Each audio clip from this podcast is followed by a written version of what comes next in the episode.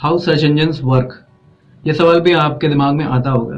Google पे कुछ type किया और आपके रिजल्ट्स फटाफट आ गए। आपने सर्च किया best coffee shops near me बहुत सारे कॉफ़ी शॉप्स की लिस्ट आ गई आपके सामने। आपने देखा, आपने चूज़ किया, आपने देखे रिव्यूज़ और आप चले गए उस कॉफ़ी शॉप पे कॉफ़ी ट्राई करने। होता होगा आपके साथ भी। बहुत सारे ऐसे और केस स्टडीज़ हैं आपके पास में जो आप गूगल पे देखते हो, रोज सुबह शाम सर्च करते हो और आपको पता होता होगा। क्योंकि गूगल हमारा main frame first search engine है, जो हम सबसे ज़्यादा इस्तेमाल करते हैं। लेकिन कैसे सर्च इंजन काम करता है, कभी आपने सोचा है? मैं आपको एस परस्पेक्टिव से इंटरनली बताता हूँ, एक सर्च इंजन एक्चुअली कैसे काम करता है।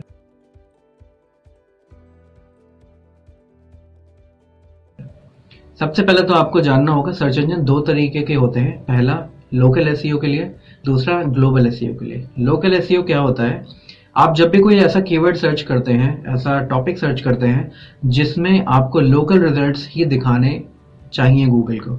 जैसे बेस्ट कॉफ़ी शॉप्स तो आपको पास का कॉफ़ी शॉप दिखाएगा, या फिर कोई nearby hospital petrol pump nearest इस तरह के कीवर्ड्स या कोई ऐसी सर्विस एजेंसी कोई ट्रेनिंग इंस्टीट्यूट आपको ये सारी चीज़ें आपके पास में ही दिखाता है। लेकिन, वहीं पर कभी कभी हम सर्च करते हैं ऐसी सर्विसेज़ के लिए जो गूगल आपको दूर लोकेशंस पे भी दिखाना चाहेगा। जैसे best country for Commonwealth Games so आपको उसके हिसाब से किसी भी एक ऐसी कंट्री का नाम दिखाएगा जो टॉप परफॉर्मर रही हो कॉमनवेल्थ गेम्स में। वहाँ पर आपका लोकल एसीओ नहीं ग्लोबल एसीओ काम करता है। ये दोनों एसीओ अलग तरीके से काम करते हैं। लोकल एसीओ के लिए आपको Google dot com slash business पे जाना होता है, अपनी एक प्रोफ़ाइल क्रिएट करनी होती है बिज़नेस के बारे में इंफॉर्मेशन देनी होती है। एक पोस्ट कार्ड आता है आपके घर पे इंडिया में अगर आप हैं तो उस पोस्ट कार्ड में कोड होता है जो आपको वेरीफाई करने के लिए यूज़ करना पड़ता है माई बिज़नेस लिस्टिंग के लिए। एक बार आप वेरीफाई हो जाते हो, फिर आपको लोग रिव्यूज़ देते हैं, आपकी इन्फॉर्मेशन अपडेट करते हैं, और धीरे धीरे आपकी विजिबिलिटी बेटर होती जाती है लोकल एसीओ में।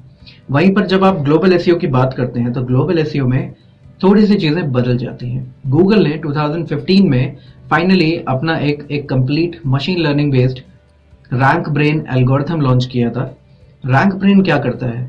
गूगल पे आप जो भी सर्च करते हैं approximately out of ten queries सात क्वेरीज ऐसी होती हैं जो गूगल पे पहले कभी पूछे ही नहीं गई। अगर मैं आपसे एग्ज़ाम में सात सवाल ऐसे पूछूँ जो आपको आते ही नहीं है तो आप शायद फेल हो जाएँगे। यहाँ पर गूगल फेल नहीं हो सकता।